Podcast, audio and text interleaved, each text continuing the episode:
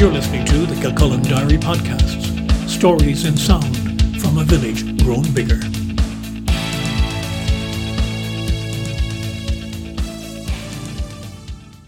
Hello, I'm Brian Byrne. It's Thursday, 1st of October 2020. On this day in 1869, the first official postcards were issued in Vienna by the Austro-Hungarian Post Office. By the end of the year, more than 3 million had been posted. In today's internet terms, that would be described as going viral. And there is a correlation because just like internet innovations such as Facebook, Snapchat, and Instagram, postcards were seized on as a cheap and relatively fast form of communication between people far away from each other.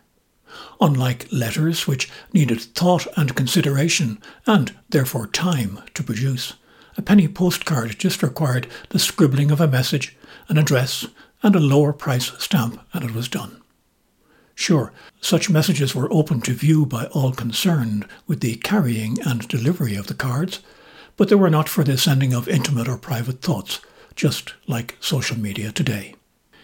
Before those official Austria post office cards, individuals had produced postcards of their own a hand painted design on a card posted by London writer Theodore Hook to himself in 1840 is the first known mailed picture postcard.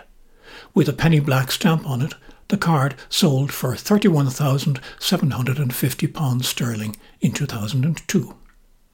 Cards with advertising messages were produced and posted by companies in the US from the mid 1800s, and a Philadelphia printer, John P. Charlton, patented a private postal card with a decorated border in 1861. Back in Europe, when the Franco Prussian War broke out in 1870, the German side issued what were then known as postals cards to its soldiers so they could send messages home cheaply. Over the next four years, more than 22 other countries joined the Postals Revolution. After the first Congress of the General Postal Union in Bern, Switzerland in 1874, it became possible to send postcards internationally. Those early postals didn't have pictures. The address was on one side, the message on the other but by 1889, souvenir cards showing the new Eiffel Tower in Paris kicked off what would later be termed the golden age of postcards. In 1902, the divided back postcard, which allowed messages and address on the same side, was introduced in Britain. Printing technology, special post rates, and a new craze for collecting postcards meant that in 1905 an estimated 7 billion cards were mailed worldwide. In Ireland, Dublin photographic publisher William Lawrence gained a whole new profitable business line after 1902 when the Irish Postal Service allowed picture postcards to be sent.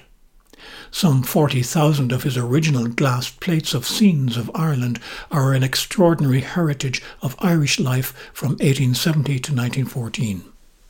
With the invention of the Kodak camera in 1903, it became possible for amateur photographers to make their own postcards. The First World War disrupted the postcard trend, and after the conflict, the increased use of the telephone took over much of the communications aspect of the card. Tellingly, from a social point of view, postcards became known as the poor man's telephone. Publishers shifted the emphasis to illustrate scenery, fashion, and humour.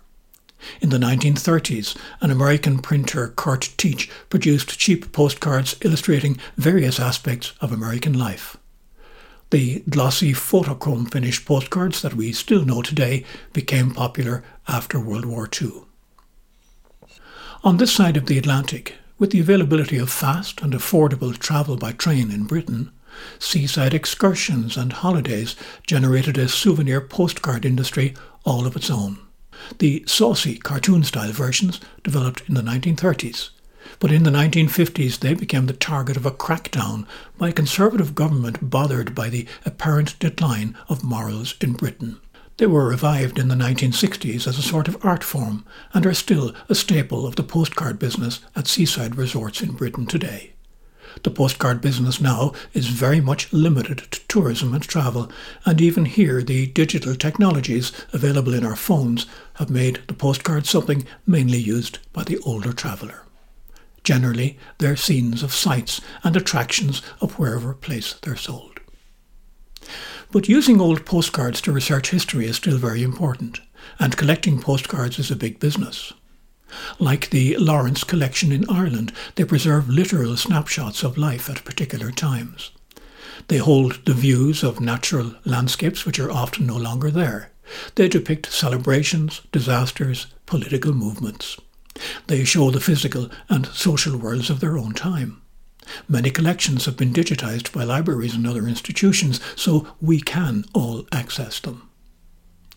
I never collected postcards. I'm not even good at sending them. Though my work over the decades has brought me to very many countries, I've not been in the habit of buying them even for memories.